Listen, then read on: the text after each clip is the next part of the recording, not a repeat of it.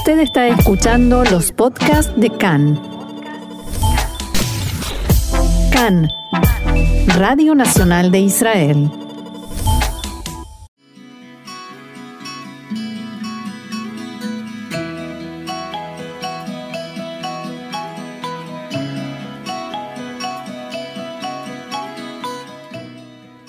Café Literario, una pausa con buenos libros y la mejor compañía, con Orna Stoliar.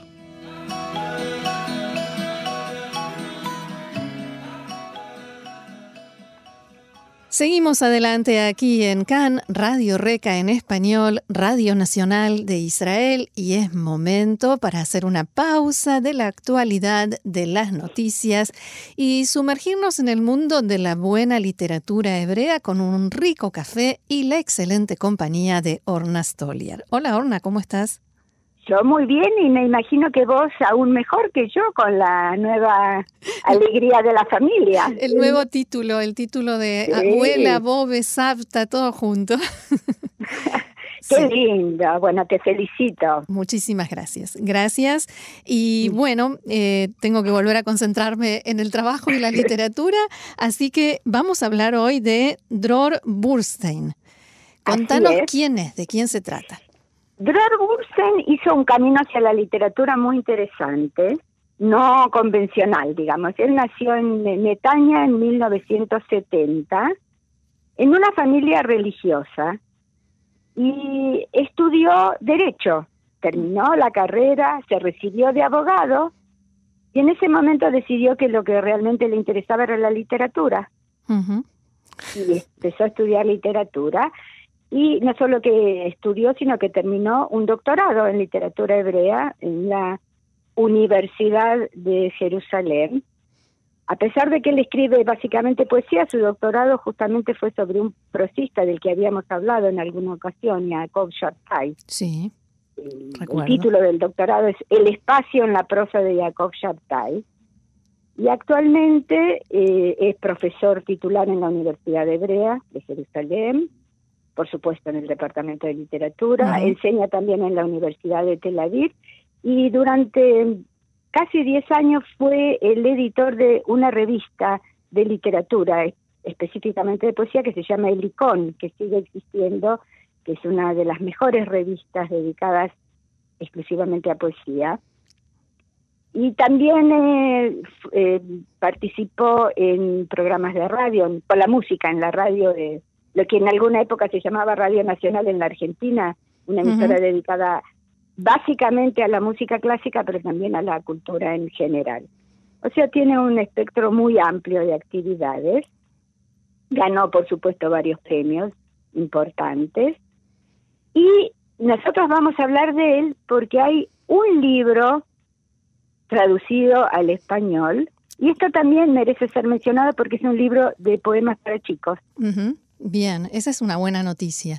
Es una buena noticia y fue editado en el año 2015 en español, me refiero, por una editorial de la que ya habíamos hablado cuando hablamos de Janos en la editorial Letras, con dos E, que es una editorial mexicana, dedicada a buena literatura para niños y adolescentes.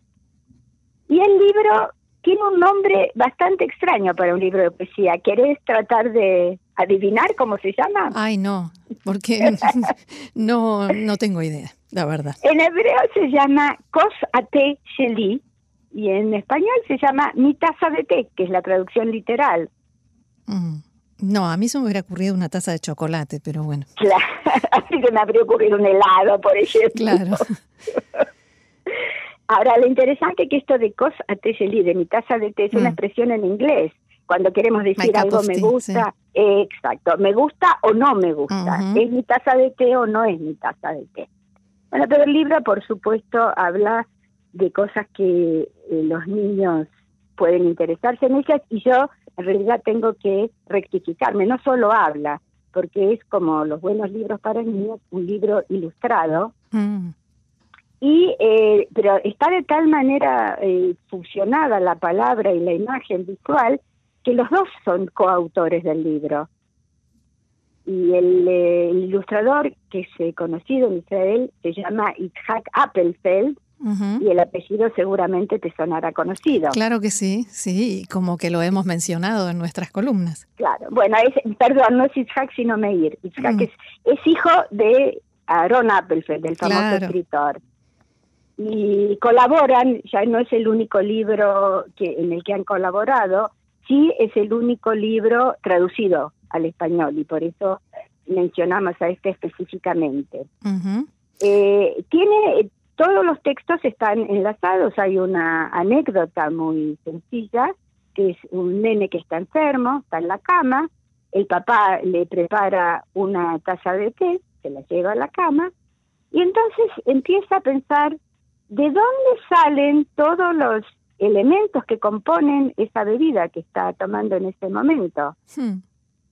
Si tiene miel, eh, quiere decir que hubo abejas y que hubo flores, eh, que permitieron que las abejas eh, elaboraran la miel y alguien plantó esas flores en el campo y tuvo que haber agua y luz y sol. O sea, es un, es algo que parece tan sencillo como tomar una taza de té cuando nos duele la garganta y eh, se despliega un mundo entero a partir de, va siendo la reconstrucción de ese camino, de todas las etapas anteriores hasta llegar a la taza de té. Algo en lo que habitualmente no pensamos. La verdad que no, pero los chicos por naturaleza son curiosos y todos recordamos la etapa de los porqués que parecen uh. no tener fin. Uh.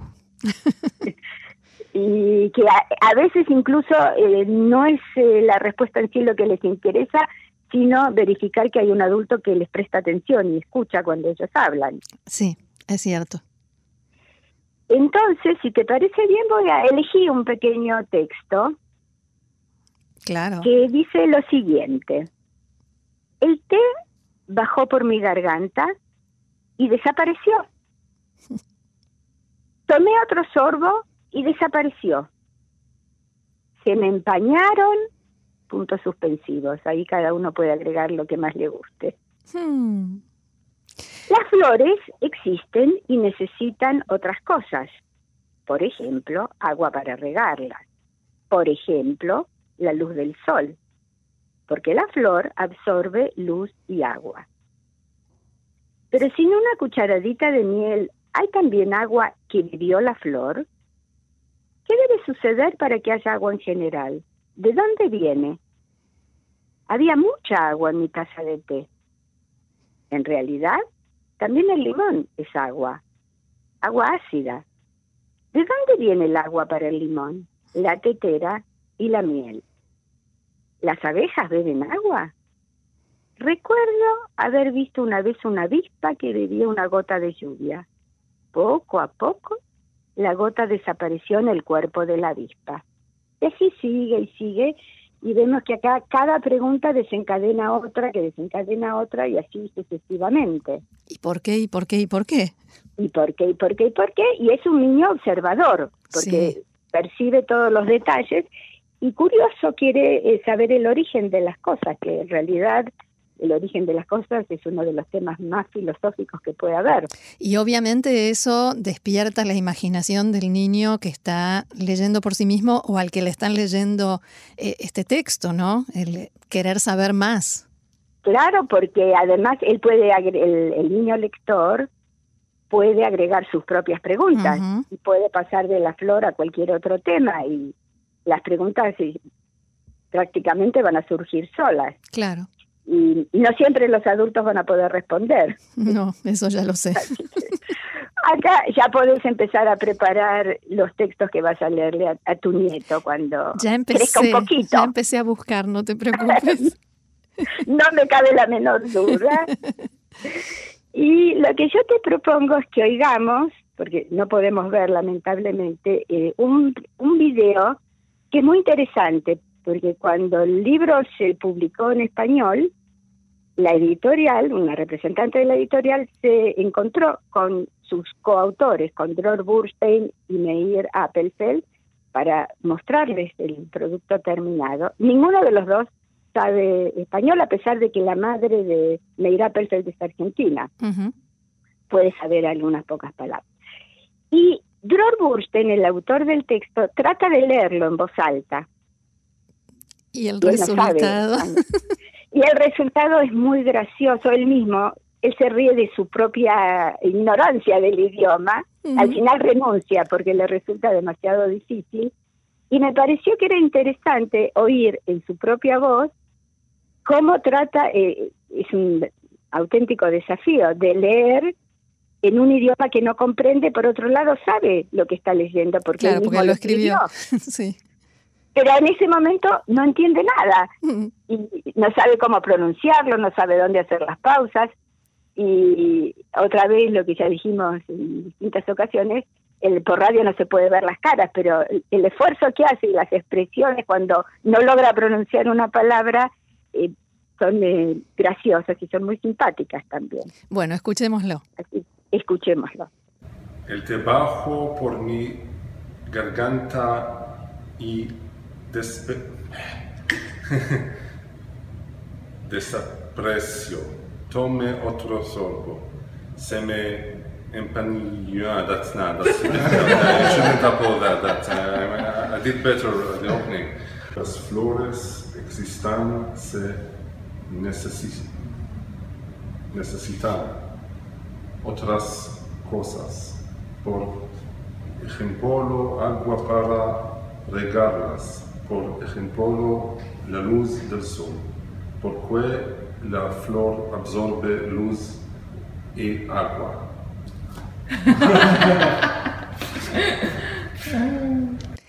Sí, sí, realmente, realmente desopilante. Sí, y la verdad que lo interesante son dos cosas acá. Por un lado, que él asume el desafío, trata y segundo, que reconoce su fracaso. Sí, así es. Orna, ¿algún eh, otro detalle que nos quieras contar sobre Dror Burstein?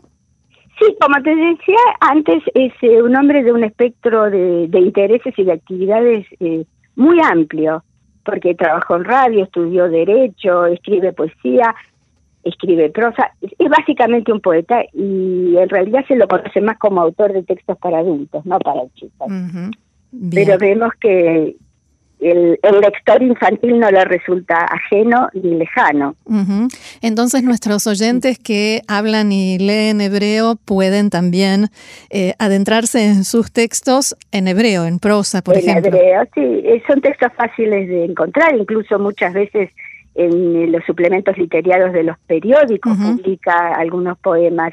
Es un, además, eh, como tantos otros, participa en mesas redondas, conferencias, dicta cursos es una persona además muy simpático a nivel personal, así que eh, es fácil encontrar textos suyos para quien sabe hebreo.